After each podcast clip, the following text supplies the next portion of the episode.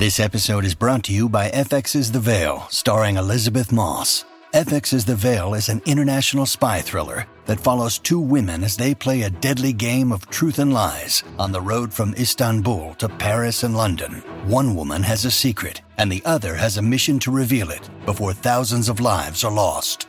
FX's The Veil, now streaming, only on Hulu. Need mealtime inspiration, it's worth shopping Kroger, where you'll find over 30,000 mouthwatering choices that excite your inner foodie. And no matter what tasty choice you make, you'll enjoy our everyday low prices, plus extra ways to save, like digital coupons worth over $600 each week. You can also save up to $1 off per gallon at the pump with fuel points. More savings and more inspiring flavors make shopping Kroger worth it every time. Kroger, fresh for everyone. Fuel restrictions apply. Look, Bumble knows you're exhausted by dating. All the must not take yourself too seriously and 6 1 since that matters. And what do I even say other than hey? well, that's why they're introducing an all new Bumble with exciting features to make compatibility easier, starting the chat better, and dating safer. They've changed, so you don't have to. Download the new Bumble now.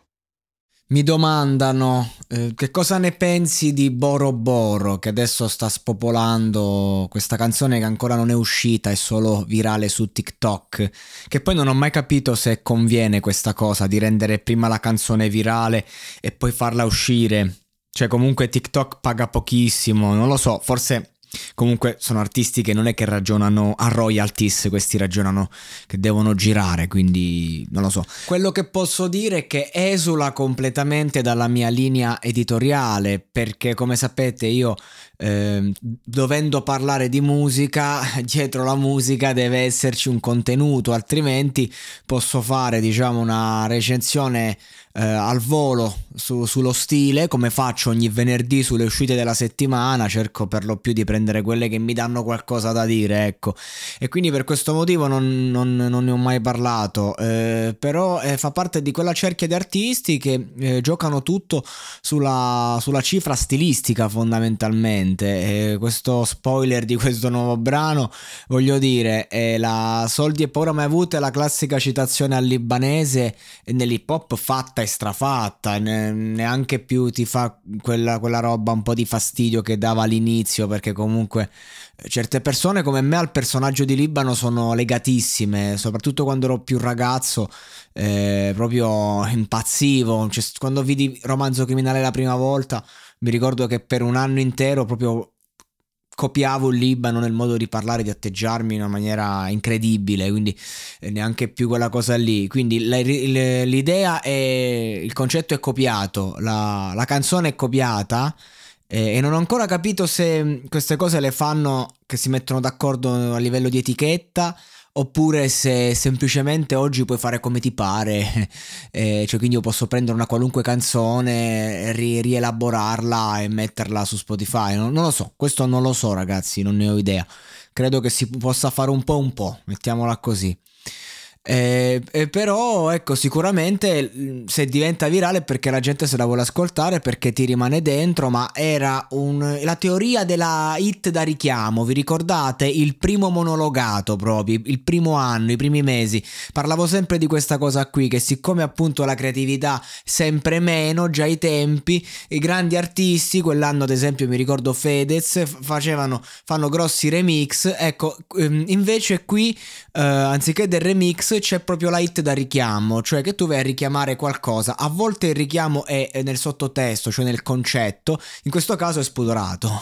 Quindi, mm, che posso dire? La canzone magari non, non ricopre i miei gusti, può piacere, può diventare virale, appunto, può far grandi numeri. Ma cosa penso di Boro Boro? Che è uno di quegli artisti che fa musica come lavoro, eh, che fa musica eh, che deve essere pompata dalle case e che io personalmente se fossi quel tipo di musicista non, non, non, non sarei, cioè non, mi piacerebbe ecco, essere quel tipo di musicista, mettiamola così, eh, però eh, facendo così forse ancora di più vai forte, i numeri parlano chiaro, un artista forte sicuramente eh, in studio sa lavorare, sicuramente segue una linea per, forte e decisa perché non è facile a fare canzoni che vanno sempre di più e comunque rimanere su certe cifre dal punto di vista di stream, eh, però ecco, ripeto, non lo reputo neanche un artista fondamentalmente, lo reputo un, un grande, non lo so, intrattenitore sotto questo punto di vista. Non, per me gli artisti sono altri, però insomma può piacere, può non piacere, chi se ne frega del mio parere, insomma, va bene così. Non c'è poetica, non c'è l'anima, e se non c'è l'anima non c'è l'arte. Che poi la versione originale aveva Risa a cantarla, una delle voci più intense a livello nazionale proprio. Eh, capite? Questo non sa cantare, non sa fare niente, ha copiato, in, a me ha fatto copia e incolla e questo è un grande talento, saper fare bene copia e incolla e lo ha fatto riaggiustando comunque in studio cioè, tecnicamente voto zero, però secondo me sta canzone andrà più dell'originale. E, è, e, questa è la musica di oggi. Poi mi chiedono perché ho smesso, è chiaro. Che poi io, per carità, ho anche ammirazione verso il discorso stilistico, eh. Um, ho parlato mille volte quando ho parlato di Sfera, ad esempio, quindi io ho il massimo rispetto di questi ragazzi.